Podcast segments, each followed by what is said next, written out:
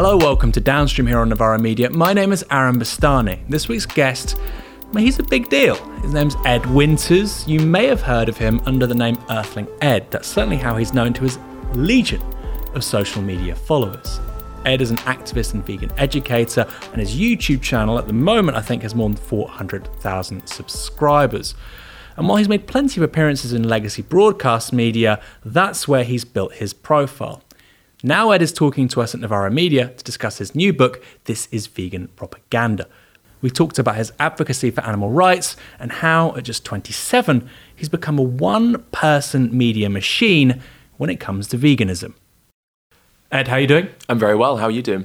I'm, I'm really well. Good. Uh, one of my colleagues actually said when you went to the bathroom a moment ago that your skin is glowing. Oh, So you're something of a personal uh, advert for the for the merits of veganism. hopefully, hopefully. Um, yeah, that's very nice to hear. Yeah, I'm hopefully do have nice skin. Is that is that something you hear a lot? People say, "Oh, you seem quite happy, or you're quite productive, you're quite successful." Produ- productive definitely seems to be a word that people use. Um, and I always feel a little bit bad when people say productive because it implies that you know I'm doing all of the work, but I have a, a you know a, a team of people who help me in in all the different things that I do. So I hope to be productive, but it's certainly not a just me doing that on my own.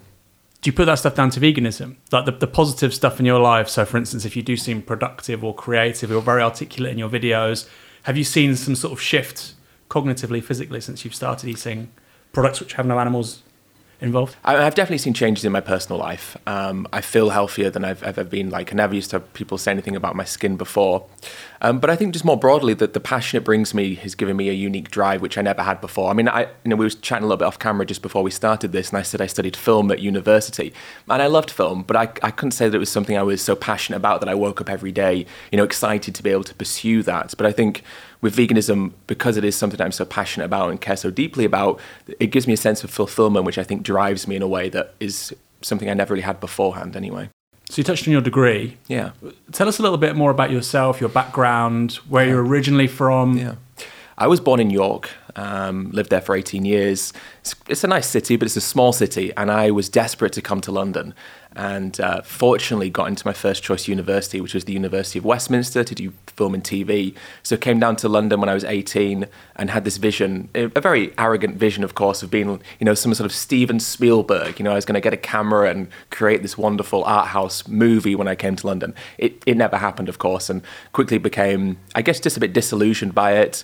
And towards the end of my degree, I became vegan. I think it was in my final year. And my partner and I, we both became vegan together.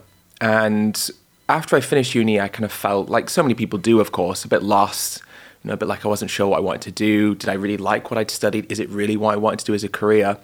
And we were watching YouTubers at the time and some vegan YouTubers, just as the vegan YouTube scene was starting out. So, what year is this? This was 2015. Right. And my partner was like, you know, you should do a YouTube thing. We've got a camera, we've got some experience filming. You should you should try it. And I was like, there is no way that I'm going to be some YouTuber. Like I'm too anxious, I'm too nervous. And she kept saying, no, you should do it. And and one day we set up a camera, and I remember. I was so sweaty and nervous and clammy and anxious. Um, we, we just we just kept doing it and doing it, and eventually it started to snowball into something a little bit more of a career, I suppose, and, and I was able to branch out and do different things and become a little bit more productive, as you as you were saying. And you've written this great book with uh, Penguin. This is vegan propaganda. We'll talk about that more in a moment. I mean, it's super well written. Thank you. Um, and I, I understand. I mean, I've written a book. Editors play a huge role. Like you said, it's a collective effort, like anything. yeah. W- would you have studied something else? I mean, it, it seems to me that you've got quite a curious sort of intellectual mind that covers a whole range of topics. So, if you hadn't studied film, what, what do you think you would have gravitated towards? That is a really good question. I've always been interested in, in sociology um, and psychology, of course. You know, there's a lot of conversation around that in the book. Um, and so I like to think that I've gravitated towards those kind of areas of, of study. Um, but to be honest, I, I was just so keen to get to London and was just so keen to do film that I had not really considered the prospect of doing anything else. Um, but I like to think that if, if, you know, in the absence of a film course, it would have been something along those lines. And when did you become vegan again? 2015. 2015. And you Yeah. become the vegan YouTuber in 2015. I started that early 2016. 2016. Yeah. I mean, that's still really quick. Yeah. Yeah, it was quick. I mean, f- for me, I, I started absorbing a lot of vegan content. You know, it became something I became very passionate about, and then I realized that I wanted to do something about it. That I felt kind of guilty, you know, having this information and being aware of the scale of the problem, but then not discussing it or you know, kind of spreading that information myself. It kind of made me feel still like I was a bit complicit. You know, when we recognize there's an injustice or there's wrongdoing, but then to stay silent about it is, is a form of complicity. So I realized I needed to do something about it. So you go from vegetarian or meat eater before Yeah, 2015? vegetarian. Vegetarian. When do you stop eating meat? 2014. So May 2014, Okay. I went vegetarian. January 2015, went vegan. January 2016, filmed my first YouTube video. You're sort of evangelizing in a, in a good way. I don't mean it's not, it's not, I'm not being condescending. You're evangelizing why it's important to stop eating anything related to animal production. Um, th- it sounds like there's some sort of trigger. I mean, that is almost like a, a sort of Damascene conversion. I mean, the vegetarianism bit beforehand perhaps undermines that a bit, but it, Yeah. it's really super quick. So, was there a moment or was there a sequence of events where you think, "My God, I really need to argue for this"? Well, there was two things that that pushed me to veganism. I mean, the first thing was to vegetarianism, and that was a chicken truck crash. Um, I was reading the BBC and I came across this story about a truck carrying about six and a half thousand chickens, and it crashed on the way to a slaughterhouse near Manchester. And the journalist was describing how some of the birds were running into oncoming traffic. You know, it was very a lot of panic, a lot of frenzy, a lot of fear, and how a lot of the birds were dead or maybe were suffering. You know, with broken bones, they were mutilated. And in my fridge was a KFC because I used to love fried chicken when I ate animals before. And I just felt very strange because I was feeling sorry for chickens, but in my fridge was the leftovers of, of some chickens. And there was this kind of contradiction in my values because I thought, you know, suffering is wrong for animals or, you know, infliction of suffering is wrong. But I'm causing suffering to animals by the fact that I want to eat their body parts. And so that drove me to being vegetarian. And then eight months or so later, I saw a documentary called Earthlings, which um, it's all based in, it, it, you know, on farms and such in, in the US. But it still really resonated with me because it talks about the idea of the mindset behind what we do. You know, the, the kind of like the, the rationale that justifies our exploitation of animals. And it showed to me that, you know, the problem with what we do isn't just meat or even just, you know, dairy and eggs as well. It, it's fundamentally like a mindset that views these animals as having such little worth that the things we do to them become morally permissible. I was I was I was on the BBC website myself um, the other day, Yeah. And I saw this story about a monkey which killed a seagull. Don't know if you saw this. No, I didn't see it. It went this. So the seagull was perched at the top of this sort of um, I don't know this sort of pla- platform, Yeah. and a monkey got hold of it, and there's video of it basically smashing the seagull to death. And Right. sorry to, to say this to you, but No, and at I thought I thought God this is. This is psychotic. Yeah. And I thought, God, primates are really screwed up. And then I'm like, well, we, we do this every day on like a hugely industrial scale Yeah. and you know, I, I, we're, pro- we're probably worse. Earthlings. I mean, I watched that. I think what ten years ago when Yeah. it when it maybe first came out. Hugely powerful. Have you met Joaquin Phoenix? Obviously, you know he's a big celebrity vegan himself. Have you sort of reached out to him? I, I, you know, I've reached out to him. Um, we've spoken um, through, well, not directly, but I've spoken to his agent through email. Hopefully, we'll be able to do something. But yeah, I once saw him. We were at an event together, and he was stood stood over there, and I remember looking at him, thinking, I should say something. And I just couldn't bring myself to do it. A bit starstruck, perhaps, but hopefully one day. There could be a, a collaboration in the works. I wouldn't say no. You're huge on Instagram, Facebook, YouTube. Yeah. Let's discard LinkedIn. But you don't tweet. No. You're on Twitter, but you don't even like tweets. What's that all about? What's the particular misgivings or mm, I don't know. Twitter, yeah. What, what, what- is it not right for your kind of activism? Do you find it a toxic place to, to have political debates? Yeah, a, bit- a little bit of both, I think. Um, I did have a Twitter when I first started, so back in 2016, and I found it so draining. The the the arguments, the way people spoke to one another on Twitter, it just felt so detached from you know a civilized you know place of conversation. I'm sure it's maybe it's a little bit different now, but back then I just felt that it was really stifling. And you know, and the thing about veganism is th- these are big ideas and it's hard to convey big ideas with only a you know limited number of characters and so i found it just a challenge um, so I, I stopped and, and never went back to it That is so interesting. Yeah. 2016, you decided, so you've started making these videos, and almost immediately you're saying actually Twitter isn't the place to make an impact. it happened i mean for a lot of people it, it can make an impact there's a couple of um, you know vegans on Twitter who seem to do pretty well with it, but maybe they have a different mindset than I do. But for me, I, I think I mean, when you know, with my YouTube channel and, and such, I like long format conversation because you know, like I said, these are big ideas, and it takes time to really get to the roots of them. And I think just having slogans or kind of like small little phrases can kind of you know dilute the message, and people won't necessarily come to grips with what the fundamental meaning is behind what I'm trying to say.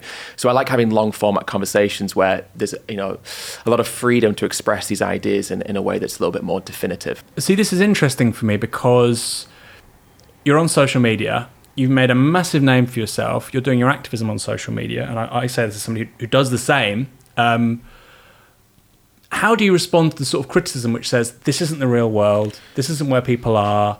You're in something of a echo chamber. Yeah. I mean, it's less so for you, half a million YouTube subscribers or more or less. You're making that criticism of Twitter by the sounds of it to an extent. Why doesn't it apply to these other platforms? Well, I think that there is the echo chamber argument. And, you know, I've had a couple of moments where I thought to myself, you know, like, who is this content for? How am I going to get this out there? Um, and so it's been a, a, process of trial and error. But the content that people have always resonated um, with of mine is the kind of debates I have with people. You know, the conversations where I go to you know college campuses or, or I go to um, rodeos or wherever it may be and, and have face to face conversations. That seems to break a little bit more out of that echo chamber. But I think the difference with Twitter is that it is a more limited platform. At least in my experience, it was back in the day when I was using it. And I think that the the capacity for it to just kind of fall into arguments rather than constructive conversations. And there's, I suppose, there's a kind of a theatre to Twitter, you know, where people are trying to one up each other, and success on Twitter is kind of viewed on who makes the sassiest, you know, retorts mm-hmm. rather than who makes the best argument. Whereas I think with you know things like YouTube, especially, and the content that I do, it's more about people getting to you know, understand these arguments rather than trying to see who was you know the most sassy in that moment. And how do you respond to the more general criticism that activism and, and social media don't necessarily mix. I mean, obviously you've got this huge reach on YouTube. Do you, do you think that's not? Do you think that's not fair? Do you think you've had actually a massive impact with YouTube and Instagram? I mean, I think they definitely can be. And I think we see that with the more negative aspects of society, you know, the radicalization of people with more extremist ideologies. I think we see how YouTube and, and Facebook in particular drives a lot of this more, you know, problematic belief systems that we've seen in the past couple of years, especially. So I think that there is definitely, you know, looking at case studies, we can see that, and it's not always a good thing. But of course, there's a lot of positivity that can come from it, whether it's spreading, you know, good political ideas or indeed, you know, hopefully good uh, social ideas as well. You're involved in a lot. This is almost like, you know, sort of Diary of a CEO podcast rather than talking about the book. We're going to talk about the book, but I find you in particular also hugely interesting. You're only 27. You've done all of this. You've got your degree. You've published a book how much do you sleep a night? do you drink coffee? What's yes. the what's the secret to Earthling Ed's expanding media and business empire? We'll talk about that in a moment. Yeah, I mean, I love coffee, so you know, oat lattes are, are my uh, are my vice. So yeah, coffee. I mean, I sleep, and I sleep pretty well. And I think for me, it's about balance. And I've always struggled with with balance. You know, I, I don't have like a, a shut off time. I don't work nine till five. I'll get up and work, and then work until you know ten night, eleven at night. So I think it's just a, probably an unhealthy balance, which I'm kind of viewing as an investment right now. It's a, a you know time investment, and hopefully in, in the future that means that it'll pay off, and I can have a little bit more of you know time to myself to do other things as so well. How many hours do you reckon you work a week at the moment? Um, I mean, it's hard to say, but it's seven days. Yeah, pretty much dusk till well, not dusk till dawn, but not dawn till dusk. Sorry, but it, probably 70, 75 hours maybe. But Is you're so right? passionate, it, it feels like a something you just would do regardless. Well, I mean, it's not it's not something I wake up and dread. You know, you hear yeah. these stats of people and how many people are unconsciously working, how many people dread going to work, and you know, I'm very fortunate that I can have variety in my work. Like I can come and speak to people like yourself, or I can stay at home and write videos, or I can go to the US and go to college campuses and have interesting conversations with very fascinating people. So I'm lucky in the sense that there's, there's variety and you know flexibility to my work. So whilst I may spend most of my time working, the the types of work I do I find very fulfilling fulfilling and also not boring, which definitely helps. And besides the social media platforms, the book, you're involved in Animal Sanctuary. Yeah. And a fish and chip restaurant and another restaurant. Do you talk about that briefly? Yeah. So back in 2018, um, myself and a few others, we set up something called Unity Diner, which is like a plant-based diner in Shoreditch, and um, the idea behind that was always that it was going to be a non-profit venture. So the the funds that we raise through the restaurant uh, go towards kind of the activism work that um, this group I run called Surge do. And so we've done some kind of advertising campaigns on the London Underground. But our big goal with it was to raise funds to help with the creation of an animal sanctuary where we would rescue animals from farms, slaughterhouses. Um, and we opened that in 2020, November 2020 and that's up in the in the Midlands of England. And we've got around 150 rescued animals. You know, turkeys, hens, sheep, lambs, uh, pigs, cows, just a you know a variety of animals with wow. different stories behind them. And you've got a university sort of representative scheme. Yes, that's right. Yeah, the Surge Campus Rep scheme. So um, yeah, we have campus reps in, in the UK, and, and we've just expanded to the US as well. Uh-huh. So uh, six times a year, these these campus reps will put on events in, in their universities where they hand out you know free vegan food, where they give leaflets out, they organise screenings, and, and basically just try and raise awareness about veganism within their, their campuses politically, where, where does this sit with the rest of your sort of commitments? So obviously, we know you're a vegan. Yeah. You, you, talked about your views on this stuff basically coming from a sort of utilitarian point of view, minimizing pain, maximizing pleasure. Yeah. If we apply that perspective to other other problems in society, one might say that you would therefore be a, a socialist or a liberal or an anarchist or a social democrat or a you know ecological conservative. I'm not going to put those like, yeah. names and labels on you, but yeah. where do you see yourself politically beyond the issue of animal rights? I've always been left wing. Um, I've always I've always voted that way, um, and I've always perceived my beliefs around social issues as being adhering to the to the left side of the spectrum. So that's kind of where I've always been. Um, it, labels wise, it's hard to say. I wouldn't, I wouldn't I wouldn't necessarily know where to put myself. I'm probably not as educated on those matters as I am other matters. So left wing definitely, but I'm not sure about labels beyond that. But that's interesting because most people are saying, "Oh, plant based." You're saying, "I'm a vegan." Yeah. But then when it comes to other things, you're not so sure. Is that just like you said hmm. because you're not as confident about the things, or probably? Yeah, I think it's definitely a, a confidence thing, um, and just a, an education thing. I mean, I, I like to see myself to be relatively politically inclined and, and like to keep up to date with with news beyond just animals, of course, and veganism and the environment. Um, so, a keen reader of the Guardian, put it that way. Is it unethical to have pets? Depends where they come from. If if we buy from breeders, yes. If we're rescuing dogs and cats and you know and other animals from from shelters where the only other alternative is is euthanization, then it's definitely a, a morally you know right thing to do. So I've got a dog. Yeah. We bought him from a breeder. Yeah. That's unethical. In, in the context of, of the situation we're in, I would say so feel free to. You can. I'm not going to sort of get angry. I'm not like yeah. uh, Eamonn Holmes on uh, this morning or something. No. So you you think it's unethical to have pets unless they're rescued? Not yeah, not unethical to have pets, but the sourcing of where they come from is what decides whether that decision is moral or, or immoral. And and the problem with buying from breeders is it's a you know a profiteering venture um, a lot of breeders, you know, breed animals who have terrible health conditions. You know, we breed animals to look a certain way, to have specific traits because we find them cute. Whether that's a pug who can't breathe properly, or a, you know, a dog with short legs who has spinal problems, or, or a cat again with certain facial deformities, which we believe to be cute. And so the purpose of breeding is to create money, so profiteering venture. So, um, and the problem is when we buy these animals from breeders where we're saying that the animals in shelters don't deserve that home. So when we've got animals who have been euthanized unnecessarily, yet we're still contributing to an industry mm. that's breeding more of these animals into existence, that seems to be a moral concern in my eyes. But we, we've been around as a species, let's say, for two, 300,000 years.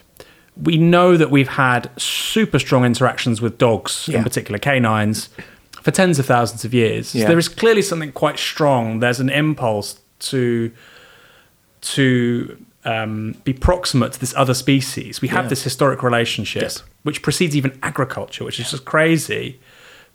But you, are saying that unless it's a rescue dog. Well, in current in the current context of, of how the situation is now, mm. let's say that in the future everyone rescued every dog, mm. and now there's no animals in shelters and Precisely. everything's great. There would be a way of you know breeding animals which would be more moral than it is now if that focus was on creating you know happiness for those animals rather than creating uh, funds for the breeders mm. uh, if people who were buying those animals or, or adopting those animals if they were made you know it was made sure that they could give them a good quality of life mm. and there wasn't going to be a risk that they were being neglected and they weren't being bought for aesthetic purposes but as you say for these purposes of you know true companionship there's definitely um, a future that could exist where a breeding system would be more moral but in a current modern day context with the situation we have now, I would I would beg to differ. Do you think if most people saw the conditions under which animal agriculture occurred, they would a embrace veganism? B, I suppose, is a more specific question. How many do you think themselves, as a percentage of, say, Britain, Yeah. how many as a percentage would do the dirty work themselves? Do you think? Very, very few.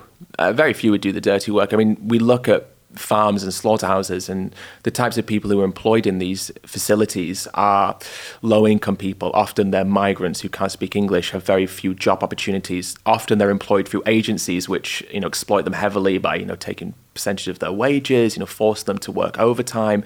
So there is a system of exploitation that you know transcends just non-human animals and involves humans as well because you know most of us wouldn't want to spend 40 hours a week cutting someone else's throat you know uh, the throats of others. We want to hide that away from ourselves and go into Marks and Spencers or Waitrose or wherever it is and buy a neatly packaged piece of flesh and not think about where it's come from and certainly not think about the the human who had to, to pull the blade themselves. So there is a disconnect and I would love to think it's as simple as saying hey look this is a footage, some footage of a, of a gas chamber being used in, in, in Britain that's killing pigs. You know, will you go vegan?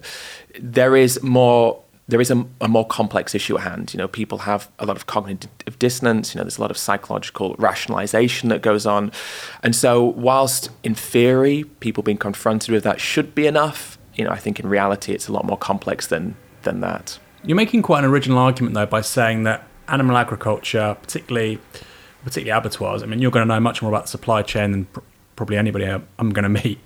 But it's not just exploitative for the animals, but also for the for the human beings involved, which is super interesting. Yeah. Ha- have you ever spoken to somebody who's working in an abattoir, who's who's been in these industries, who's then said to you, Ed, it's really screwed me up. It's given me something like PTSD. Because that, that again, if somebody's quite skeptical of the things you're saying about animal rights, people generally think it's bad for human beings to have PTSD or Yeah. Long-term mental health issues. In fact, we're working on a video right now where we've interviewed uh, several ex slaughterhouse workers. Uh, one of them here in Britain, a guy in New Zealand, and, and a lady in America. And yeah, they, they talk about the, the mental health problems that it's given them, the feelings of suicide. Um, Oh, wow. The gentleman that worked here in the UK, he said that someone yeah, killed themselves, set themselves alight. They torch themselves, burned themselves, um, just because of the psychological damage it gave them. They, they've, you know, the the screams haunt their dreams, and Wow. it is it is a, it's a troubling thing. I mean, if we think about the action itself, you know, for most of us, the thought of killing one animal is disturbing. You know, if we had to do it, it's just just one. That that the damage of that, the trauma of that. But then what we have are these people who are often victims of their environment. Like I was saying, they don't have much choice. They don't have the luxury to to get another job necessarily. Um, you know, they don't have the luxury to to complain because they're on you know a, a temporary visa or they're migrants who potentially don't have um, the paperwork that they need to feel comfortable and safe making complaints. Let's put it that way. And so what we have these people who are victims of circumstance, victims of their environment, with little choice, and every single day they have to do this thing to multiple animals, hundreds, thousands of animals every single week repetitively. And then we expect them to hang up their bloody aprons at the end of the day and reintegrate into society. And it's just not realistic. You know, there, there have been studies that have shown that as well as, you know, personal problems such as PTSD and depression, the, I guess the, um, the burden of what they do also causes these people to act violently within society. They repress these feelings and it comes out in the form of anger. So in, in the US, they've done a couple of studies and they looked at what they called boomtown counties, so areas around large slaughterhouses. And they saw significantly increased rates of sexual violence, rape, and also domestic abuse. So people were going home and um, were carrying all this anger and resentment from their job and then harming their family members or people within their immediate circles because it is this kind of catalyst for more violence. Um, and you know, it's, it's a significant problem, and um, it's something that we don't often think about, but definitely exists. Do you ever talk to sort of trade unions, organised workers, and say, look, I mean, obviously you don't want these jobs to exist in the first place. Yeah. But you say to them, look, these these people have particular needs in this industry. They need obviously better pay and conditions, but they also need there needs to be far greater attentiveness to their mental health, and also as a result of that, I mean, some of the stuff you describe in here about the treatment of animals is just psychotic. I mean, Yeah. some people aren't innocent themselves and they perpetuate awful things, Yeah. but this isn't a this isn't a I was I would say a quote unquote safe environment for anybody to be working in. It's not safe. No, definitely. I mean, even just from physical harm, you know, the number of amputations that people have from trapping, you know, parts of their bodies in machinery or you know, amputating fingers, you know, even when you look at just physical harm, the rates of, uh, of that are significantly higher than in the average job, even in the average kind of labourer's job, if you like. So there is definitely a significant problem there. I've never spoken to unions, but what we have is a system, kind of a revolving door system, mm. where these slaughterhouse chains uh, and these companies aren't necessarily going to be bothered if people if people leave or they're not going to be worried if people you know quit, which happens all the time. There's you know high turnover rates because unfortunately we live in a society where there's always people desperate for, for jobs. And you know, interestingly, we saw it with Brexit. You know, just in the run up to Christmas, where um, pig producers and slaughterhouses were complaining that there weren't enough workers, and that was because we obviously with Brexit we kind of ended this this visa scheme and, and immigration had significantly reduced, and a lot of migrants were here were like, well, I'm going to go back into into the EU. So we saw that the first hand. Um, reality of just how dependent these industries are on migrant workers. So I've never spoken to unions, but I guess in theory the problem is we as consumers have become used to paying very little for something that has a, a huge cost, you know, a mm. moral cost, an environmental cost, mm. um, and as well as a financial cost. You know, we subsidize these industries to the tunes, you know, billions every single year, and then we pay very little. So someone has to suffer, obviously the animals, but obviously as well some of these humans in this system, because at the end of the day, that's where those savings are being made. And um, unless we are willing to pay more, that problem will still exist not that I think that would make it moral, of course, but Mm-mm-mm. while mm. we become used to, to cheap meat products, that's just a, a reality. So I only eat red meat once every several months. You know, we had it at our wedding. Um, if you're feeding lots of people, perhaps. I generally eat meat once a week because my wife wants to eat chicken on a Sunday. Right. We don't have any dairy products, and I eat eggs. Yeah. And the chicken is free range. Sure. Now, I'm under no illusions that still has a, a, huge amount of suffering involved. Yeah. But I think to most people, they would say that's quite good. That's yeah. you know, you've got humane quote unquote meat, and you're you're reducing meat. So, what would you say to that person? Because there's a lot of people out there that that have that have that sort of profile as their diet. I mean, I think it's uh, firstly great that we're in a position where people are choosing to to abstain from eating certain products, and I think that there is now this awareness that there is a reason why people would perceive these things to be bad. I, I, remember even when I first started advocating for this, you know, back in 2016, there's some, you know, a lot has changed in the past six years. And I think what I was trying to communicate to people back then would often fall on deaf ears. But now people quite proudly say, "Oh, I, know I eat less meat than I used to," or you know, I don't eat red meat, or I don't eat dairy, and people seem proud of that, like it's something that they they view as being positive, which I think is great because obviously it is. I always say to people, look, I think it, it's amazing that you've made those changes, but it's important, I suppose, to ask yourself, you know, why you made those changes.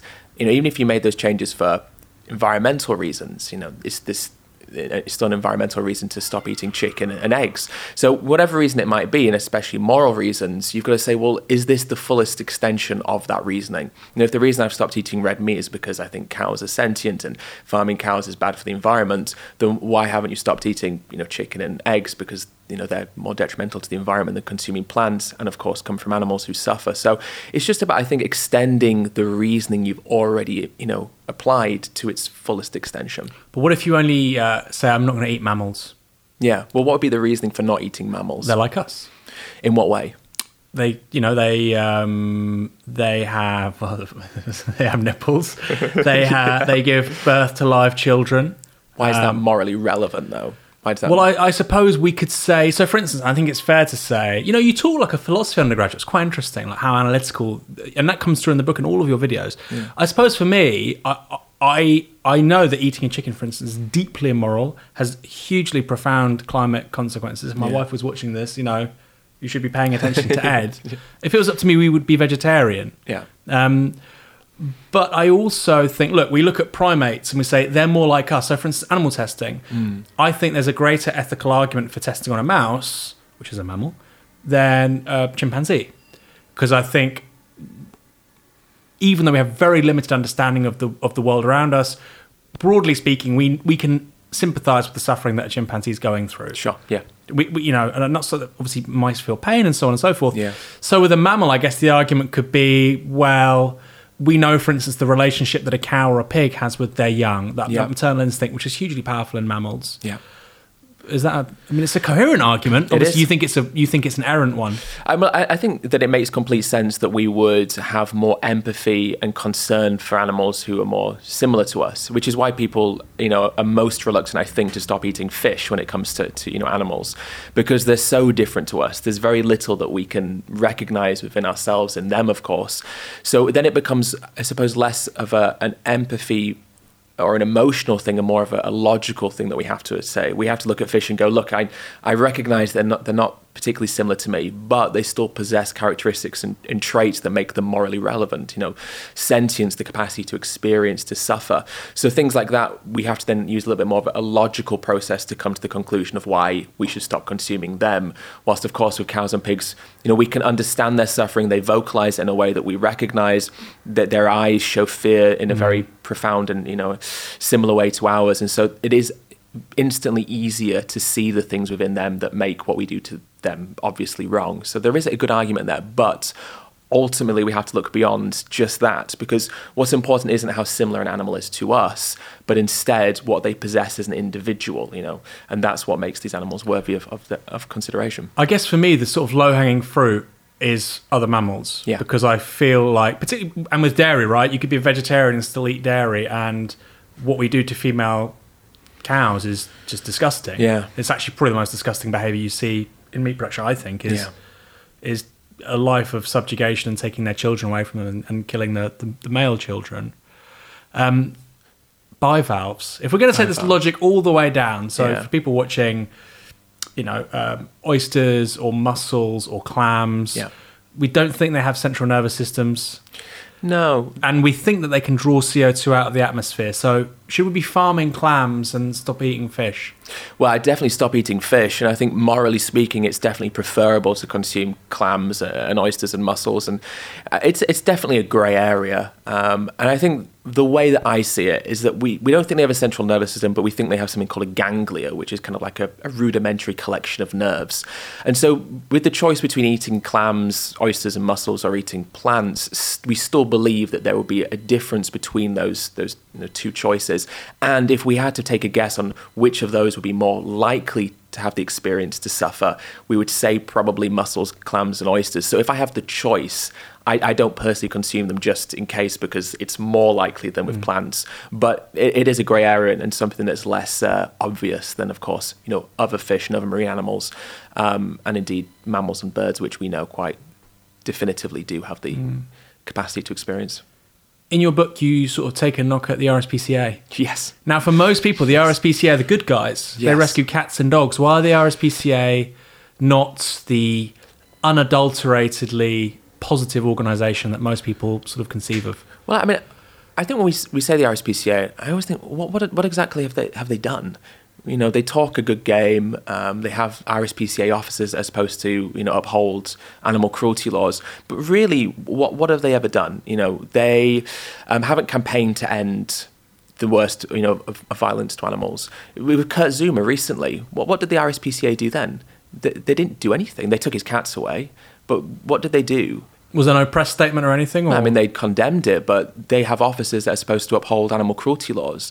So why weren't they trying to get him arrested and, and criminally charged for something? I mean, they're supposed to be protecting animals, and yet in that case, all they did was was take his two cats away and, and leave it there. That doesn't seem like adequate, adequate punishment. But fundamentally, the RSPCA are, a paradoxical organisation. It, it's called the Royal Society for the Prevention of Cruelty to Animals, and yet they have schemes which the um, the the schemes they give to farmers, which are inherently paid for schemes. So farmers will pay memberships to you know membership fees to the RSPCA to then use this label on, on their products, which means that the RSPCA is profiting off of animal cruelty. Because no one for a second thinks, you know, hopefully, you know, when they when they reflect on it for a moment, doesn't think that the unnecessary killing of an animal isn't cruel. I mean, whether or not you think it's justified is beside the point. To the individual animal, it, it's obviously cruel. Yeah.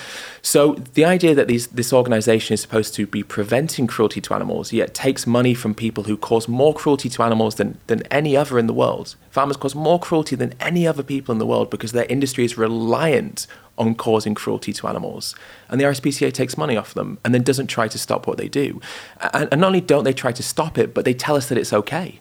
You know, I talk about in the book, there's something called thumping, which is where they, they pick up, farmers will pick up baby piglets who aren't growing fast enough or who maybe have um, um, deformities or who are, are ill, and they bang their heads against the floor as a form of euthanasia, hit them against the wall the RSPCA is fine with that. The RSPCA, and I write about this in the book again, they were giving out their certification to salmon farms in Scotland, even though these salmon farms were shooting seals because the seals were causing problems to the salmon farmers because they try and eat the salmon. So the RSPCA, who was supposed to be preventing cruelty to animals, were handing out certifications to salmon farmers who were shooting seals to protect their profits that doesn't seem like the the thing that this organization should be doing. You know, I always think of it being like the NS PCC, you know, the Prevention of Cruelty to Children, if they were working with and endorse, endorsing people who were being cruel to children, we, we would think that there's something terribly sick was going on because they're supposed to stop that.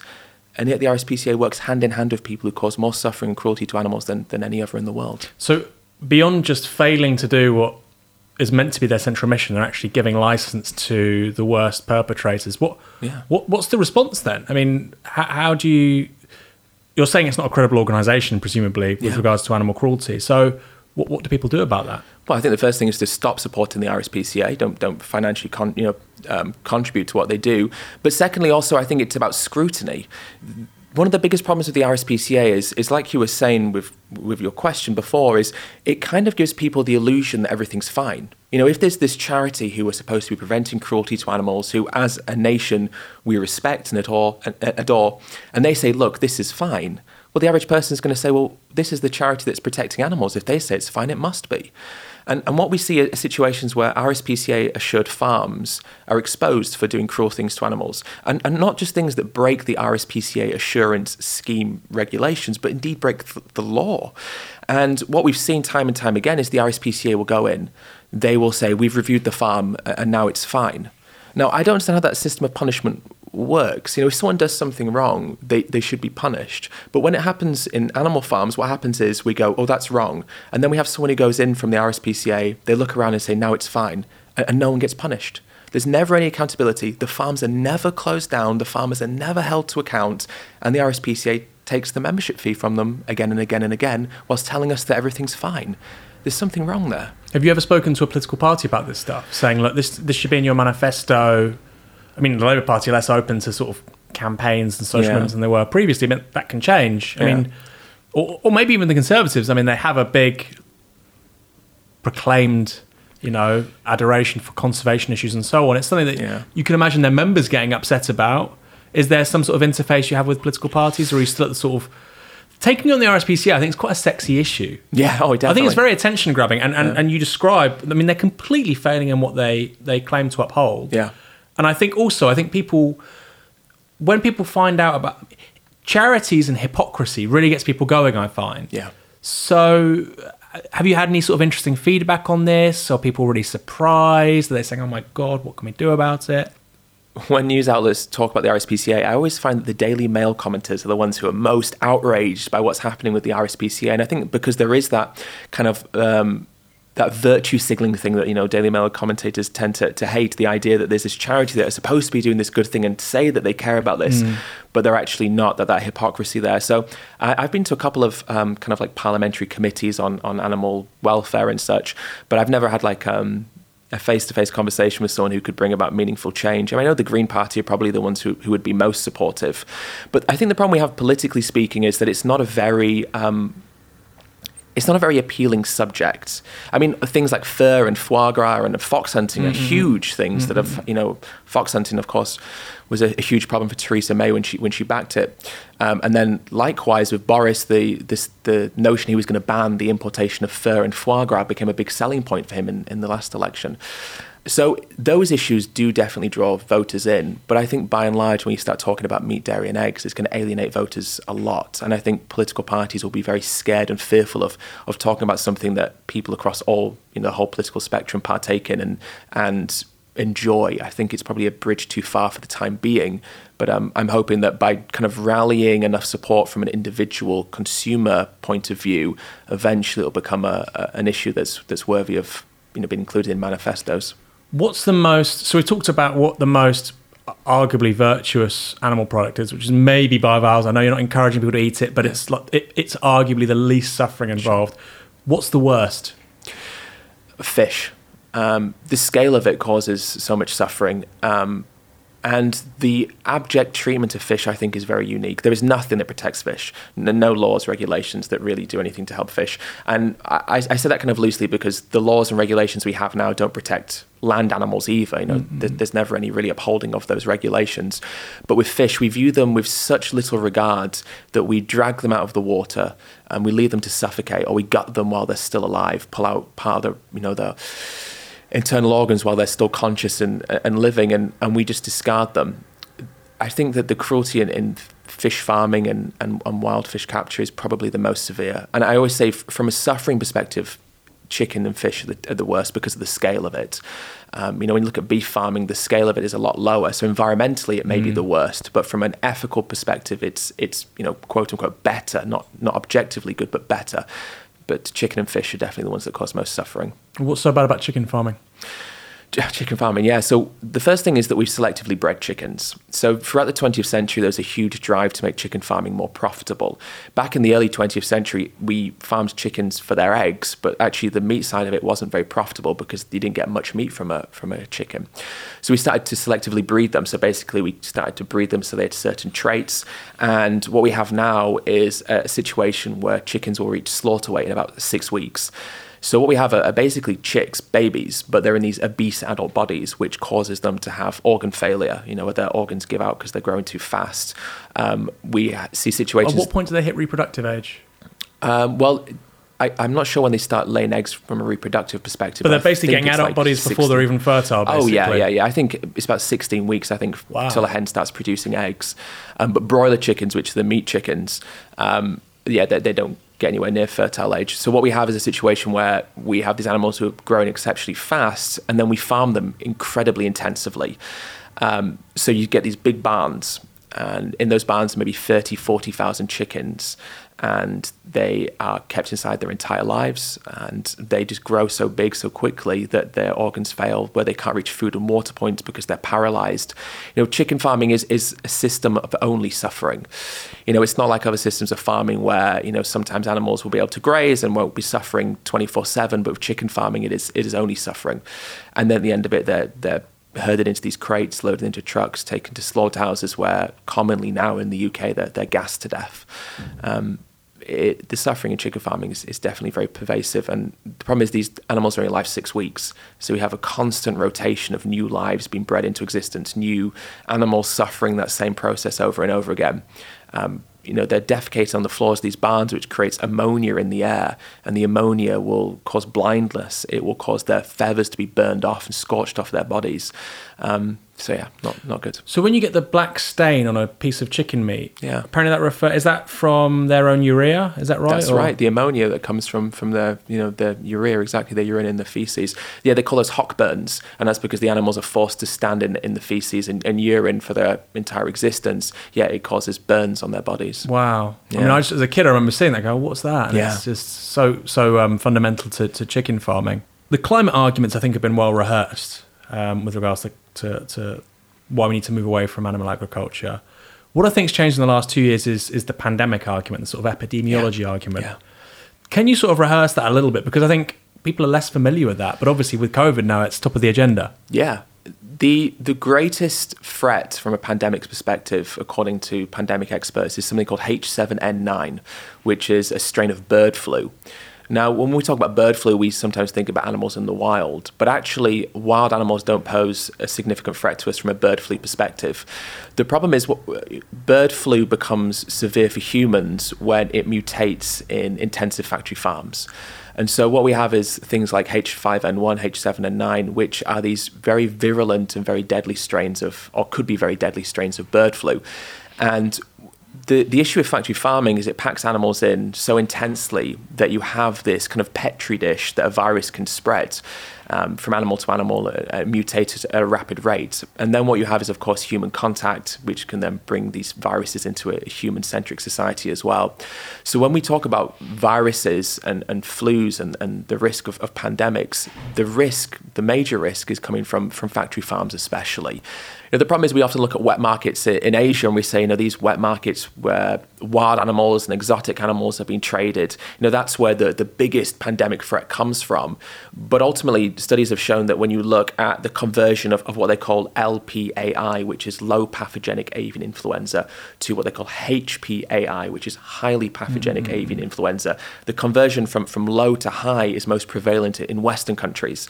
Um, and so, actually, when we look at the threat of, of bird flu, which potentially has the capacity to, to end civilization as we know it, and that, that sounds so um, over the top, and it sounds like I'm being hyperbolic. Mm but if we look at COVID nineteen as an example, you know the fatality rate of that is what 0.5 percent, or you know there or thereabouts. Let's say, you know we see strains of bird flu that have fatality rates 10 percent, 20 percent. You know H5N1, which was a very deadly bird flu virus that came about in the late 90s, had uh, at that time a fatality rate of 60 percent. So 60 percent of all humans who were infected died. Um, and if that became a, a virus that had pandemic potential, it could easily have 20 to 25% fatality rate. Mm. So you think about the damage caused from COVID 19 with half a percent. Now let's make that 20, 25%. That ends civilization as we know it. The end of electricity, of, of, of, water, because you've got no utilities. We've got no hospital staff because they're dying or they're sick or they're too scared to come in. Everything. Uh, that we have come to understand as being normal would change in the blink of an eye if one of these viruses mutated in the way that it could. And the problem is we're playing with fire. You know, the issue of pandemics is, is not an if. It's not if there will be a pandemic, it's when there will be a pandemic. And we just have to hope that the next pandemic won't be as severe as the ones I'm referencing now. But we don't know that, and it could be. And the idea that we are creating systems like chicken farms and pig farms that maximize the potential for these viruses to emerge and then spread mm. just, I think, speaks to human ignorance and, and arrogance. The fact that we don't think for a second, or at least not seriously, that there is a chance that chicken farming and pig farming could come to destroy civilization as we know it. But, yeah. but it absolutely could. Yeah, there's Ebola which has a fatality rate of something like 50%. Yeah. So if you get the transmissibility of COVID 19 with the, the, the deadliness of Ebola, then yeah. it's, it's, it's a, like say, game over. Yeah. I feel like people don't recognize the fact that the Earth's been around for four or five billion years. We as a species, species have been around for about 300,000 years agriculture is 12,000 years old. Yeah. We don't really know how it ends. We've got a very small sample of, yeah. of, of, how this really works.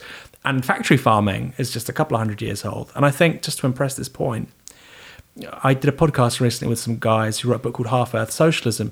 They make the same point you do in this book, but they sort of basically list all of the pathogens that we know of measles, smallpox, yeah. you know, and it's all because of agriculture. It's yeah. all in the last 12,000 years. Cholera's in the 1790s. Yeah. And I don't feel like people know that, but I feel like it's for you guys, for, for, for vegan advocates, it feels like it's a new sort of tool or a weapon in your armory. Is it, is it something which you're finding a bit more of a response to? Because even a conservative or Republican politician has to take food security, quote unquote, more seriously now which means a lot less of this kind of farming, surely. I mean, yes and no. I think there's a fatigue around the conversation of pandemics, which has, has worn people out. And I think um, at the beginning, some of my most popular content was was around that, and um, you know, talking about the things that we just discussed. But now I think it's less so because people are a little bit more tired. And then obviously the theories about the lab and, and Fauci and stuff have kind of taken away from the animal argument because people perceive it as being something um, a little bit more man-made than, than naturally caused, of course. So I think that there is those two compounding aspects to it, but by and large, it's a conversation that didn't exist a few years ago. You know, there obviously there were some vegans talking about it, and there were of course a lot of virologists and, and infectious disease experts that were talking about it. But I think it's a mainstream conversation now. I remember right at the beginning of the pandemic, I put a post up. It was talking about how Ebola had come from animals, how HIV virus had come from consuming animals. And it was talking about you know, these different viruses that had come from animals. And I remember that the Mirror actually ran an article on me saying that I was outraging people by, by, by spreading this misinformation. And then what happened is. they called it misinformation? Yeah. Why? What was misinformative about it? I'm not really sure. And so I think the beginning of the pandemic, there was this kind of refusal to accept just how all encompassing, or, you know, how, how much animal agriculture has created Yeah. these viruses. But then it started to change a little bit. The Guardian did an article talking about it, Vox did an article, the New York Times did an article talking about these links. And so the conversation started to shift. And I think a couple of years ago, talking about, you know, how Ebola comes from this and Nipah in Malaysia came from pig farming and all these things was quite controversial. But now I think hopefully it's just become accepted as being true, which it is. I love the idea that there's some journalists at the Daily Mirror and you're talking about zoonotic spillover and they say it's fake news. And it's Yeah. like, oh my God. Yeah. Oh my God. Should we just ban meat altogether? Because this is an interesting argument for me. Yeah. And I say this to somebody who, who eats meat, not much, but I still eat it. Um, if you look at how central fossil fuels are to the global economy, nothing works without it. All sorts of products from, you know, the mics we're using, the distribution channels for things, cellophane, so much. Yeah. Pleather, right? You know, using uh, polyurethane and things like that. So petrochemicals, hydrocarbons, hugely important for the global economy, huge amount of global GDP. Yeah. Arguably, animal agriculture is far more destructive in terms of climate change, Yeah, in terms of aspects, yeah. water and yeah. and yet it's like two three percent of global GDP. Yeah. We're saying we have to end hydrocarbons, end fossil fuels, keep it in the ground, but actually it'd be far less of a hit to our economic model if we stopped eating meat. Yeah.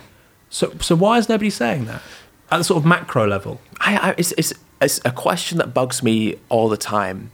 And I think partly because it's a relatively new conversation. I mean, when Al Gore released The Inconvenient Truth, that was a, a big thing for a lot of people. It, it introduced people to this, this concept of climate change.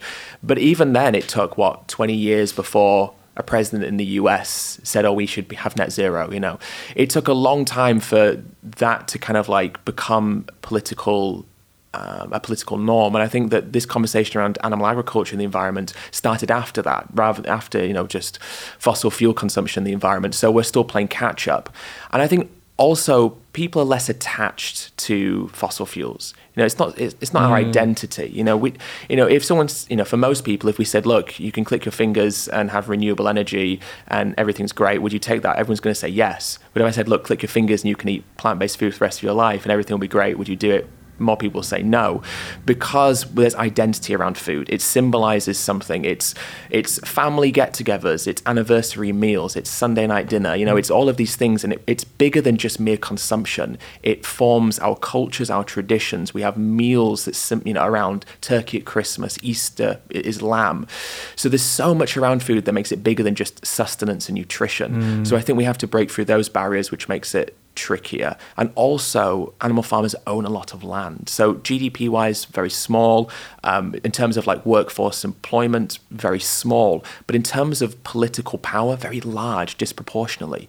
A lot of politicians, you know, work very closely with farming unions. A lot of them are farmers themselves. George Eustice is a good example. So, there is a, a little bit more of a, I guess, a, a symbiosis between the farming community and politicians of course there is with oil companies there's a, a, revolving door that exists there but i think it's a little bit more embedded when it comes to agriculture and, and, politicians and i think all that compounds into this not being as much of a conversation as it should be. The thing about the cultural importance i just want to stick with that for a moment. So in the uk we eat meat but we don't actually eat that much meat by sort of european standards by global standards. I mean to say to a turk or to an iranian you have to stop eating lamb. Yeah I mean, that's like saying to an English person, you have to stop drinking beer. Yeah. You know, right. it's quite a fundamental part of that national culture. Yeah.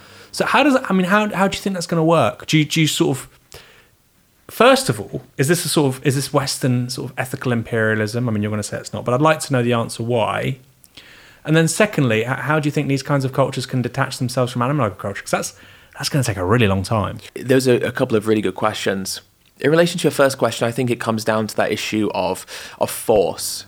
You know, vegans don't force anyone to to be vegan. You know, it's impossible. I couldn't couldn't make you stop eating chicken on a Sunday. You know, that's something you have to make the decision on your own to do.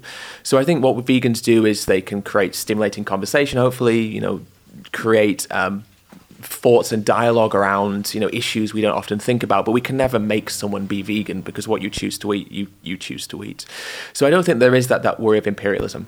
Um, and also i think when you look culturally around the world cultures historically who have been the closest aligned with the you know with veganism would be kind of Jainist cultures and Buddhist cultures, and of course some some Hindus as well. Though of course they consume dairy. So I think when you look globally and you look at different cultures, those ones would be most aligned with veganism. Yet of course, um, and, and, not Western. Um, of course not. So I think that that's probably what I would say. Secondly, in relation to the question of how we change culture and how we influence people in that regard, I think this is one of the hardest aspects. And I think what, what makes it particularly hard with maybe like the Iranian example is it's also tied in with religion. Mm. You know, the, the problem with religion as well, when it's combined with culture and, and kind of personal beliefs in that sense, is it creates this really, really strong worldview. Mm. Because now I don't just have to convince someone that eating lambs is wrong, I have to convince them that eating lambs is wrong for them personally and that um, you know their deity you know thinks that it's wrong. Well not that their deity thinks that it's wrong or that their deity is wrong to say that it's okay. Because mm-hmm. they turn around and say well if allah says that it's okay for me to, to cut the throat of the, the lamb for eid then who are you to tell me that it's not? And that's really hard because who am i to, to speak out against what allah has told them is moral and just and fine? So there is an added layer of complication. And i just think that the thing with culture is we have to show people that they're not going to lose anything. Everything that we that we use animals for in culture, it's not the animal use. It, it, represents something bigger. You know, we consume turkey at Christmas, but the point of Christmas isn't to eat turkey. The point of Christmas is to be with family and friends and share, and if you're Christian, to, you know, to to rejoice in, in, in the birth of Jesus and all of these different things. So it's not about that. Even with Eid, you know, the slaughtering of the animals it's not a necessity to celebrate the purpose of Eid, you know, the, the, the, the, sacrifice, you know, the idea of giving back, the idea of rejoicing, of, of praising Allah. You know, we use these animals as tools through which we can celebrate these cultural traditions and such, but they're not a necessity for us to do so. So I think it's important to try and show people that we can still celebrate everything that's important about culture and tradition, but without having to harm someone else, because, you know, we don't use um, cultures and traditions to justify harming humans um, you know, FGM is an example of a, a, cultural practice or a traditional practice. It's, it's certainly not justified, and it's mm-hmm. certainly not mm-hmm. justified because it's cultural or traditional. So I think we have to look beyond culture and tradition and look towards the reduction of suffering. Because everything that's important about culture can be celebrated without causing harm. You know, language, song, dance, even food, we can just use plant based ingredients mm. instead but that's easy easy in principle to convey that but to get someone to, to believe that is of course the, the, the hard bit. Yeah i just think particularly i mean i'm familiar with west asia but because obviously you have these are nomadic cultures for for a long long time so particularly the role of lamb yeah. um, is is such a powerful one. But i, I mean, I, I personally agree I, I can't eat lamb it's delicious but i can't eat lamb anymore Speaking about what you said there about um, in South Asia, there are some cultures which historically are, are, more comfortable with vegetarianism, veganism. Yeah. Where do you sit on the arguments that it's healthier? So we started this conversation. I said, "You look healthy, glowing skin." Uh, this was remarked upon by one of the, the people recording this. We don't have any real evidence of multi generational cultures eating just vegan diets. So, I mean, how do you sort of respond to that? We have one, you know, one individual does well, one might not do so well. Yeah. We know, for instance, I mean, there are peer-reviewed studies about um, certain ethnic groups responding better to different kinds of diets because of enzymes which have been adapted over thousands of years. Inuit, for instance, are gonna, I presume, would struggle to have sort of embrace a plant-based diet, and we know that Southern Europeans are much more comfortable with it because it's been higher, higher amounts of non-animal uh, proteins in their diet for much longer. Yeah. So where do you sit on that in terms of the health-based stuff? Yeah, is it as robust as some people say? Well, I, I think there's two things, and, and I guess the first thing is to to tackle you know the question, but then I think there's there's an extra tangent to it as well, which I, I find interesting. And so there's there's these places called blue zones, Mm. and there's a guy I think in the author is called Dan Buettner. He talks about these blue zones, and so blue zones are areas of the world where people have abnormally high life expectancies, where the number of centenaries is is significantly higher than than the global average, or even the national average of, of, of those countries where they're found. And what they all have in common, these blue zones, I think there's five of them in total, is that they eat 95% plant based. So there's the Seventh Day Adventists in California. Um, Okinawans in off the coast of, of Japan, and, and several others as well. And, and what they share is this 95% plant-based thing. So I think when you look at when you look at stuff like that, it, it points very heavily in the direction of plant-based diet being healthier. Um, But they're vegetarian. well, sometimes. I mean, I would argue, I'd, I'd agree that we, we know for sure vegetarianism is much healthier than an omnivore diet. But veganism? Is veganism healthier than vegetarian diet, I suppose, is the, uh, is the question I'm asking. Well, I mean, in the blue zones, they're 95% plant based. So they're still adhering mostly to a plant based diet, you know, almost entirely. Um, and actually, when you look at dairy and eggs, dairy is probably one of the least healthy foods you can consume. Um, not just because of the high rates of saturated fat and, and cholesterol, but also there's the hormonal aspect of dairy as well. So, you know, dairy consumption is potentially more unhealthy than some of the meats that we can consume. Particularly older men, basically any guy over 45 should not be touching animal protein. We kind Yeah, of we yeah. kind of know this. Yeah. Stroke, coronary heart disease, kinds of cancer. Yeah. And I, and I feel like that's, I mean, that's, that's potentially a good selling point. Like I said to my dad, he's like, oh, I'm feeling, I was like, Dad, honestly, the number one thing you can do is cut out butter and red meat. No, you're right. We shouldn't. I don't mean to undermine the health impacts of it, but you know, I come at this from a moral perspective and then an mm. environmental perspective, and and I say, you know, if we don't kick a dog, or, or you know, there's a dog in front of us, the reason for us not to kick that dog is because kicking the dog might hurt our foot. You know, the reason to not kick the dog is because kicking the dog is morally wrong, and so the reason to not eat meat isn't because meat can increase our risk of cancer and heart disease. It's because eating meat is morally wrong. The fact that it also increases our risk of heart disease and cancers and such is yet another reason to abstain from consuming it. But even if it didn't increase our risk, we should still abstain from it because of that moral reason. Ed, can I ask you a personal question? Please. All right. So I've been vegan before Yeah. for about six months. What I can't do is, and I think this is again, it's a, uh sort of ethnic background, enzymes, God Yeah. knows what, genetic inheritance. I can't eat chickpeas. Yeah. I can't eat legumes. I can't eat all these kinds of things that vegans have to eat. So for protein, I, I found that I had to eat eggs. I mean, I mean, am I let off? When you this- say can't, what do you mean by can't? Gastrointestinal Ga- problems. uh, IBS, like Right. hard, hardcore. And so I suppose lots of people watching this who, who are trying veganism or have been in the past, Yeah. are there things they can do to mitigate that? Does it pass after a while? Because obviously you're immersed in this community better than anyone. Yeah, I mean, I, when someone first goes plant based, you know, you're making a shift in your diet, and for some people that might include adding a lot more fiber into our diet. And fiber is so important, and we should be, you know, a significant amount of fiber, but most of us don't. You know, in the US and UK, we have staggeringly high rates of, you know, fiber, you know, not deficiency, but we don't consume enough of it. So, for a lot of people, when they go plant based and they start consuming a lot of fiber, they're going to start to notice different gastrointestinal shifts, let's say. So, I think that it can maybe concern people because they think there's something wrong, like it cleanse or something. But ultimately, I think it's for most people, you just get through that, and your just body just shifts and adjusts. Now, there are some foods. After, after how long? Oh, I, I guess it varies for different people. Um, it really depends what you're coming from. If you're coming from a diet of ultra processed meats, and then you're going to a whole foods plant based diet, which is centered around you know legumes and whole grains and fruits and vegetables, you know, that's a big shift for your body to undergo. So there might be a period of of, of settling into that. Um, so I guess it's hard to put an exact time frame on it. You know, some people will go plant based and they'll feel great immediately. They'll sleep better. They'll have more energy. Their skin will clear up. All of these different things. Some people go plant based and they won't feel any difference. They won't feel any less tired or more tired. They won't feel any less full or more full. It, it really depends. And I think the important thing when you when you go plant based is to make sure you're consuming enough food. You know, eating enough calories. Because the problem I had when I first made the change is I started eating a lot of quinoa and a lot of kale. But I, I was using these foods as replacements for like cheese because I, I would come from being vegetarian. So I was eating a lot of halloumi. So I stopped eating halloumi and I replaced it with something that was less calorie dense and I'd feel hungry. So I think just making sure you're eating enough calorie dense foods at the beginning is important. What Uh, kind of foods? yeah, like I guess like potatoes, whole grain, starches, those kinds of foods um, are, are definitely good places to start.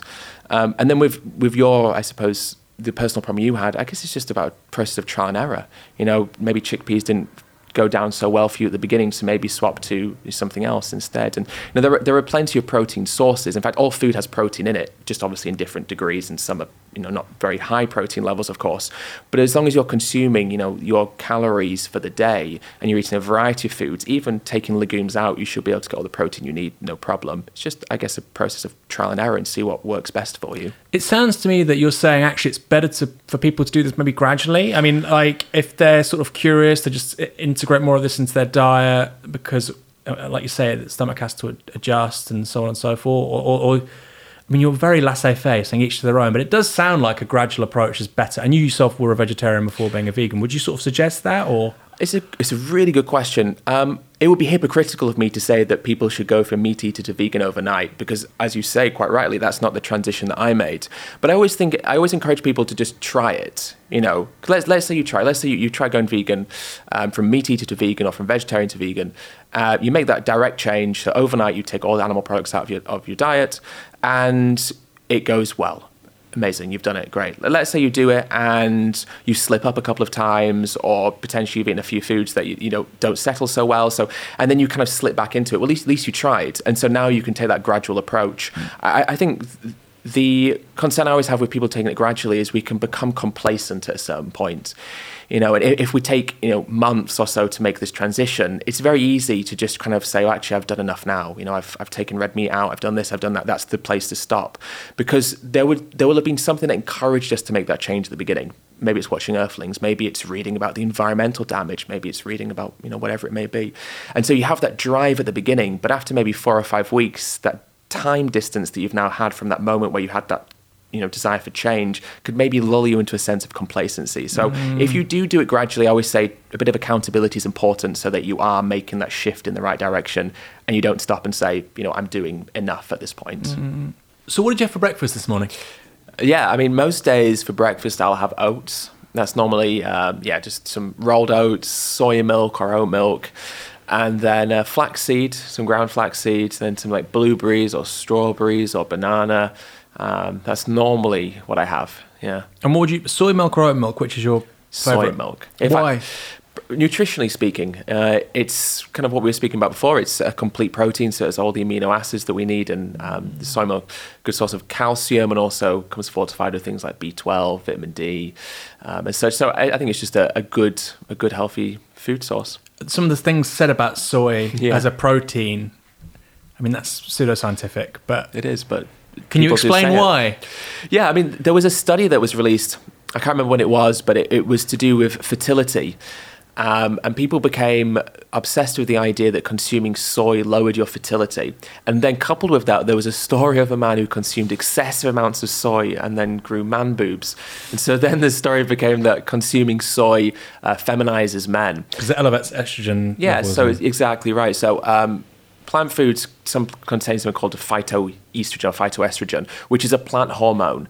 Um, and so people have misguidedly believed that that is the same as consuming like a, a million, you know, an animal-based estrogen or estrogen. Um, but of course, that's not the case. And actually, what studies have shown that is that consumption of soy reduces the risk of things like breast cancer and prostate cancer when compared to, to dairy consumption. So yeah, it is it is pseudoscience, but it's, it's also very prevalent as well, unfortunately. What, why do you think that is? Like, especially amongst young men, mm. they're sort of they love the idea of eating. You know, raw. Something I was younger, you'd have guys going in the gym, and it was about who could eat more meat, yeah. and it was seen as effeminate to not eat meat. Yeah. Have things changed? A little bit, but that that uh, myth still prevails quite heavily. Um, I get called a soy boy you know, that's like a derogatory term that vegan men uh, are referred to as, you know, soy boy, because it's that idea of feminization, you know, like you're losing your masculinity by, by no longer consuming animals. And I think it's, it's very interesting. And I talk a little bit about this in the book as well, because it's one of those fascinating kind of social things. And I think there's a, a couple of reasons why we do perceive meat to be manly. And I think there's kind of an ancestral reasoning for that. Um, when you look at early kind of hunter gatherer tribes, of course, the genders the gender split tended to be that men would hunt, women would would gather and look after the children and, and look after the communities. And so that idea of men hunting and was kind of like a, a, very masculine trope from from back then. So I think that we've kind of carried that idea of men being hunters into a current context uh, of, of current society. And we've kind of misguidedly believed that the masculine aspect of the hunting was the consumption of the animals, like the the lack of concern for the killing of animals. That was what defined men back then. But ultimately, the hunting of animals was more about provision, you know, providing for communities. You know, men hunted because it was instrumental to the survival of their families and their, and their communities. So actually, the act of hunting was less about the killing of the animal and more about that, that notion of provision. So I think that meat and masculinity thing can stem a lot from that, but also has become misguided. But I also think as well that this reinforcing of this concept of red meat in particular being masculine comes from advertising, um, you know, fast food advertising in particular, but also just, I suppose, this kind of sexualization of meat that can occur in, in advertising. You know, Burger King have adverts like "Eat like a man," um, and, and, there there is often a connotation, particularly of American fast food chains, and you know, women consuming these burgers and it being a sexual object. So it's very fascinating how these things kind of interplay with one another, and it's led to this idea that yeah by giving up eating animals, you are somehow losing part of your masculinity. I think it comes down to, as well, that notion of empathy. You know, I think compassion, empathy can sometimes be seen as weak traits. You know, a strong person uh, is someone who cares about themselves, who you know defends themselves as a sovereign individual. And compassion, empathy can sometimes get in the way of that kind of pursuit of self, you know, gratification, if you like. I love how you sort of you stick to it quite analytically but for me, it's just kind of pathetic that a, yeah, yeah. a, grown male in the 21st century in Europe would look at like chicken factory farming with steroids and antibiotics, highly mechanized, and think it has anything to do with somebody 20,000 years ago taking yeah. down a woolly mammoth. Yes, yes. You know, it's like comparing like a wolf to like a, a shih tzu. Like they're, they're totally different beasts. Certainly so. I mean, it is. How do you stay so cool and collected and calm? Mm. And, uh, because for me, it's just like this is this is just so stupid. But yes. you know, you don't talk in those terms. I think it's important to try and rationalize why people have got to these beliefs. You know, I think a, a lot of the reasoning that we have for why we do what we do to animals is inherently so idiotic and ignorant. That's just a fact. But I don't think it's often helpful just to label it in such a way. I think sometimes it is, but I think often it's important to understand the mechanisms behind what drives people's behavior. Because if we can't understand why someone thinks that way, then I think it's hard to try and address, you know, the the solution to that way of thinking. You know, and for a man who goes to the gym, whose friends are also gym goers, there's this extra peer pressure that comes with that. You know, they're probably trying to outcompete each other in the gym, so they probably want to outcompete each other in everyday life. And mm-hmm. you know, there there have been studies that have shown that, that men will often revert to eating red meat when their masculinity is threatened, or they will look to their peers for, for social recognition and that men who maybe want to eat less meat or who want to eat a plant based option will not do so because they're fearful of how that will play out with their friendship groups. And so that again speaks to a lot of fragility. And that's what's really ironic about the meat and masculinity argument is that the idea that eating meat is masculine comes from a very insecure and fragile place. You know, if you're comfortable with your masculinity and you don't have anything to prove to anyone, then why do you need to do something to prove that you're a man? You know, why do you need to show that to others? And a fascinating comparison I always think is that there was a study done that looked at um, beliefs around someone's social status. So they looked at meat and how that influences people's perceptions about how they fit into kind of social hierarchies. And they took people who were kind of very affluent and then all the way down to not so affluent. And they saw a direct correlation between the more affluent you are, the more likely you are to not view meat as being a symbol of affluence and power. Mm. But the lower you are, the more you see meat as being a symbol of power. And the idea behind that was that people who have strong social status and strong um, kind of standings within social hierarchies are less likely to look for external sources of of perceived power. But those who feel like maybe society has been cruel to them, or society isn't respecting them, or who don't have the options and capacities to live in the way that they see mm. others living, will see meat as being a symbol of power because they think by consuming that they're creating some sort of domination or hierarchical structure within their own life that they have mm. control over. So, in, effect, meat was seen as a substitute for a perceived lack of power and status. And I think the, the same is true of masculinity.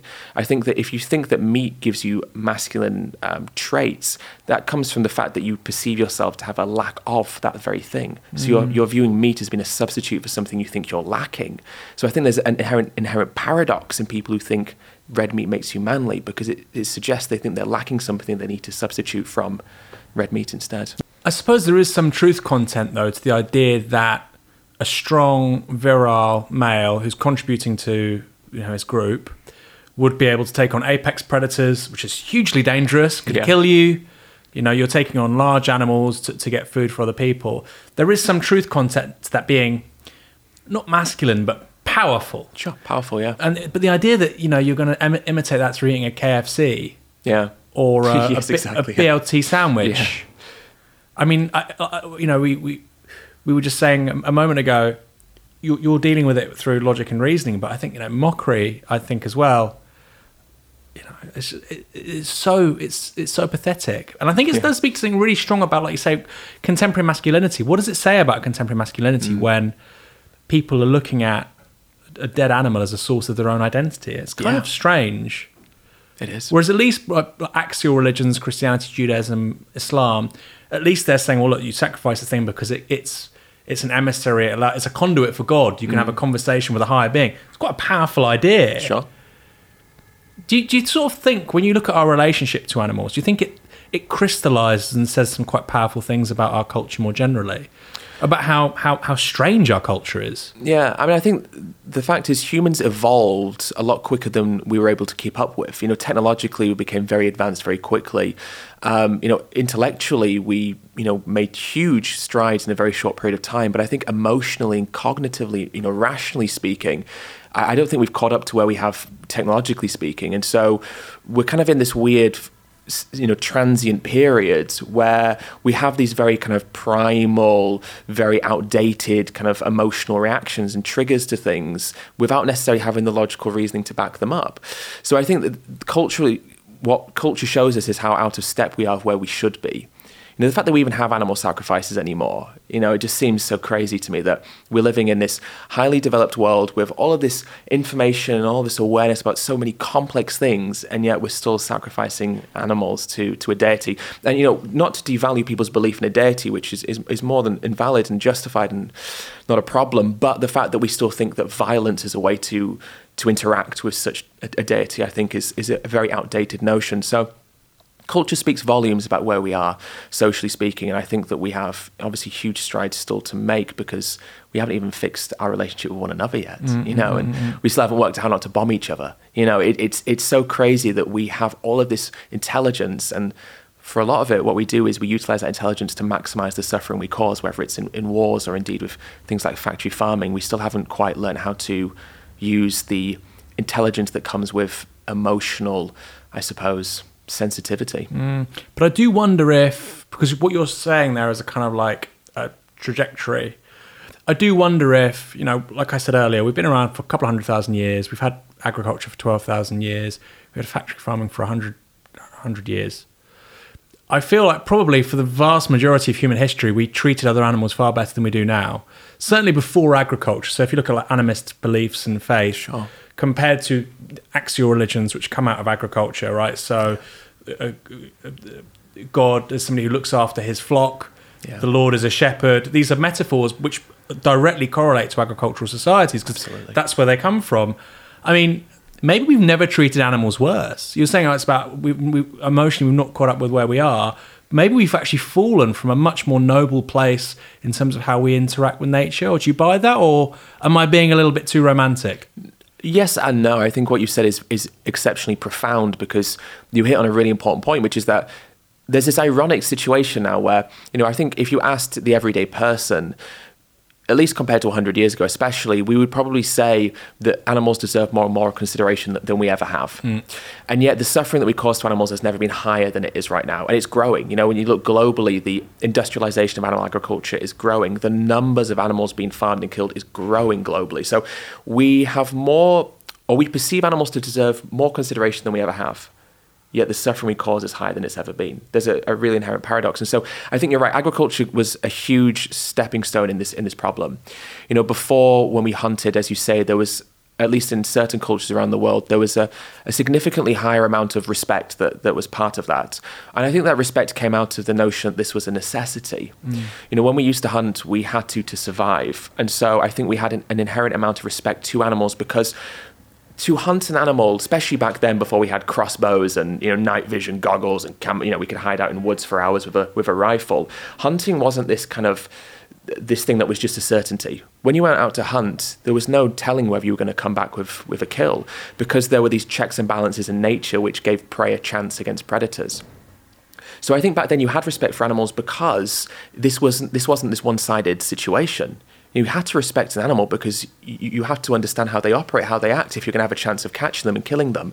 So I think that created an inherent respect for other life that probably um, we lost with agriculture because agriculture made us realize that animals can be subjugated beings that we don't need to treat with respect because they can't get away from us. We can castrate them, we can tie them up, we can chain them up, we can do awful things to them. We, they don't deserve our respect anymore because they're so weak in, in front of us.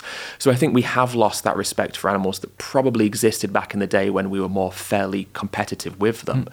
But we've never treated them well. You know, we've never considered their best interests. And that was because we weren't able to, because we hunted out of necessity. But now we don't have to hunt we don't have to farm. And so now we can think about their best interests in a very unique way, which opens the door for respect in a way that we've never had the luxury of being able to have before, I think. Mm. Uh, let's talk about um, carcinogens in meat, processed meat in particular. Do you think that processed meat should be labeled as dangerous to health like we have with smoking? I mean, it seems only right, doesn't it? Why why would we have it for smoking and not with bacon and, and sausages? You know, if, if the argument is that it's important that consumers are aware that this is going to cause cancer and this is what this could kill them, then there should be some consistency with that. So, yeah, definitely. And I think part of the problem is when it comes to you know health studies, people are very easy, you know, very quick to disregard that. Actually, with the with the meat or processed meat and cancer and That happened with Philip Schofield. Um, there was this meat funded study that came out. Absolute pseudoscience, funded by the Texas Beef Checkoff, you know, involved with the, with the Cattlemen Association in the US. And it basically tried to make the claim that actually the WHO got it wrong, that processed meat doesn't cause cancer and heart disease. So, this meat funded study. Philip Schofield on This Morning, one of the most watched daytime programs in the UK, of course, said, you know, bacon is back on the menu because of this meat industry funded pseudoscientific study. And he, and he literally said to his audience, oh, when you, when you see these studies that come out saying, you know, this causes that and this causes that, ignore them because next week they'll tell you something different. That is so irresponsible and, irresponsible and dangerous. Mm. And I think that the problem that people have is we don't look at bodies of work. You know, when, it, when we look at health, literature and health you know, studies, it's really important that we just don't look at isolated studies, but we look at meta-analyses, you know, review studies and, and full bodies of work because that's where we can see where the real correlations lie.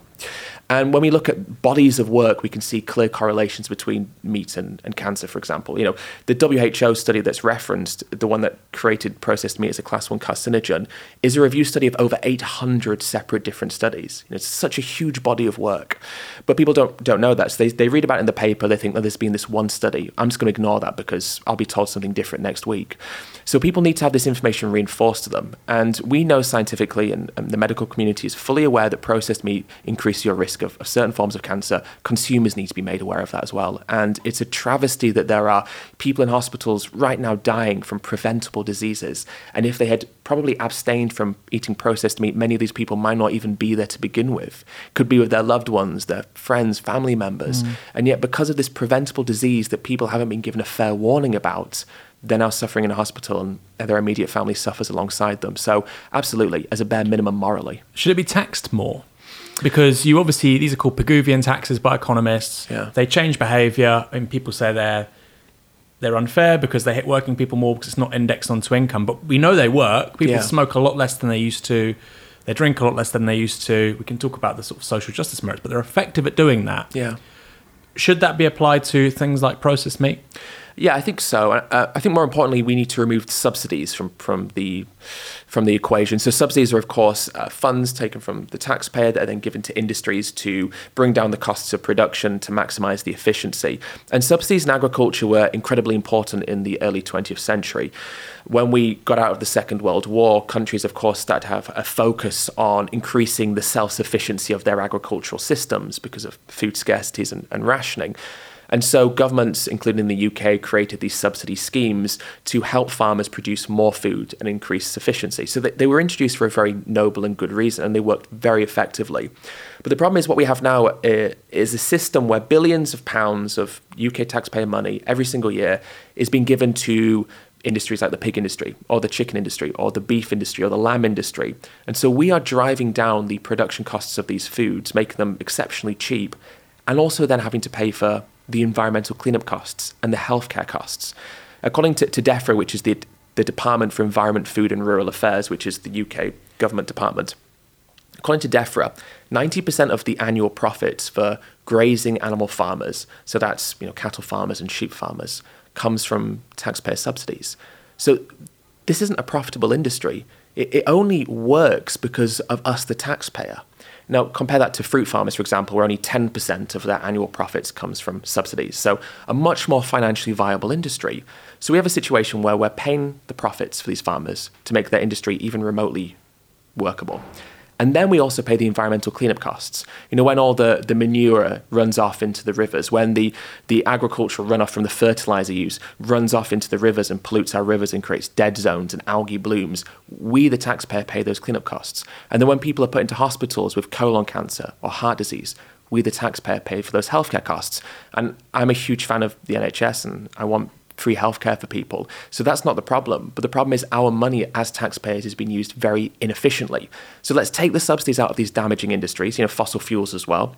Let's take it out of these damaging industries and let's use taxpayers' funds for the good of the taxpayer you know, a, a prosperous food system, a system which incentivizes technological advancements, things like vertical farming or cellular agriculture, you know, lab grown meat as it's kind of informally called, or also things like plant based agriculture. Let's make healthy plant based foods like berries and, and vegetables and grains, let's make them cheap as cheap as we possibly can so that people have access to an abundance of healthy food, which is also better for the environment. So, yeah, take out the subsidies. That will naturally bring up the cost. And then if there are still extra costs, you know, related to healthcare and the environment and such, then yes, let's tax it so that the price we pay for these products is truly representative of the costs that they, they, they should be. I mean, I, I, I'm, I'm kind of I'm anxious about putting taxes on food. I think it's a very we don't put VAT on food for a good reason, right? Because it's, it's, a necessity. You can't yeah. you can't live without it. But I think the argument to put VAT at least on processed foods is super strong. And I think labeling it as well should be pretty obvious. Even again, just from a health perspective, if you're a guy who's 55, you've got an increased you know chance of getting cancer. You should probably know that having a chicken sandwich is going to be better than having a sandwich with prosciutto or salami. Uh, even even if you don't care about animal rights or whatever, this seems like quite smart public policy. Mm. But I think you're right to say this channels into such deep anxieties about meat, identity, the status quo. Yeah. Very hard to do. I guess one one thing you could do is should we be looking at labeling food or, as we already do with its kind of nutritional content yeah. and talk about its carbon footprint? 100%. I think that we should have climate labeling. And as you, exactly as you say, you know, we have a breakdown of, you know, this is a red light for fat, this is an amber light for, for salt content, mm. which I think is a great thing that we introduced. We should definitely have that for for climate scores, land use, um, you know, carbon emissions, stuff like that is really important for people to see. And it'll be very powerful if you go into a supermarket and you see you know, a piece of steak and it just has the worst rating, you know, from a climate perspective. And then it also, of course, has you know high saturated fat and high cholesterol. And then on top of that, it's from a dead animal. You know, all of these things start to build up mm. and actually create a very powerful, you know, uh, an argument in the mind of the consumer because they're faced with it right there in front of them. You know, we have to get through this disassociation that people have with food because it's so easy to be unconscious and go into a supermarket or wherever it is and buy something. It's so easy to do that. What we need to do is be more conscious in our consuming and say, actually, does this align with what I want the future of the planet to look like? Mm. Does it align with my moral code about how we should treat animals? And you know, does it align with how I want my personal health journey to mm. to to unfold as life goes on? And if it doesn't align with all those things, well, actually, maybe this food source over here, which is better in every single way, is is more in alignment with what I want. Yeah, I think climate labeling is is definitely one aspect of that. Ed, thanks for joining us here at Novara Media. Yeah, it's been a delight. Thank you for having me. Um, Ed has this great new book which came out in January. Yep uh, with Penguin Vermilion. This is vegan propaganda. Honestly, it's one of the best books I've read in years. Really? I think there's something in it for everyone, but it is hugely, hugely informative. Thank you. I appreciate that. Thanks for having me again. We look forward to seeing you grow even further. Thank you. Likewise.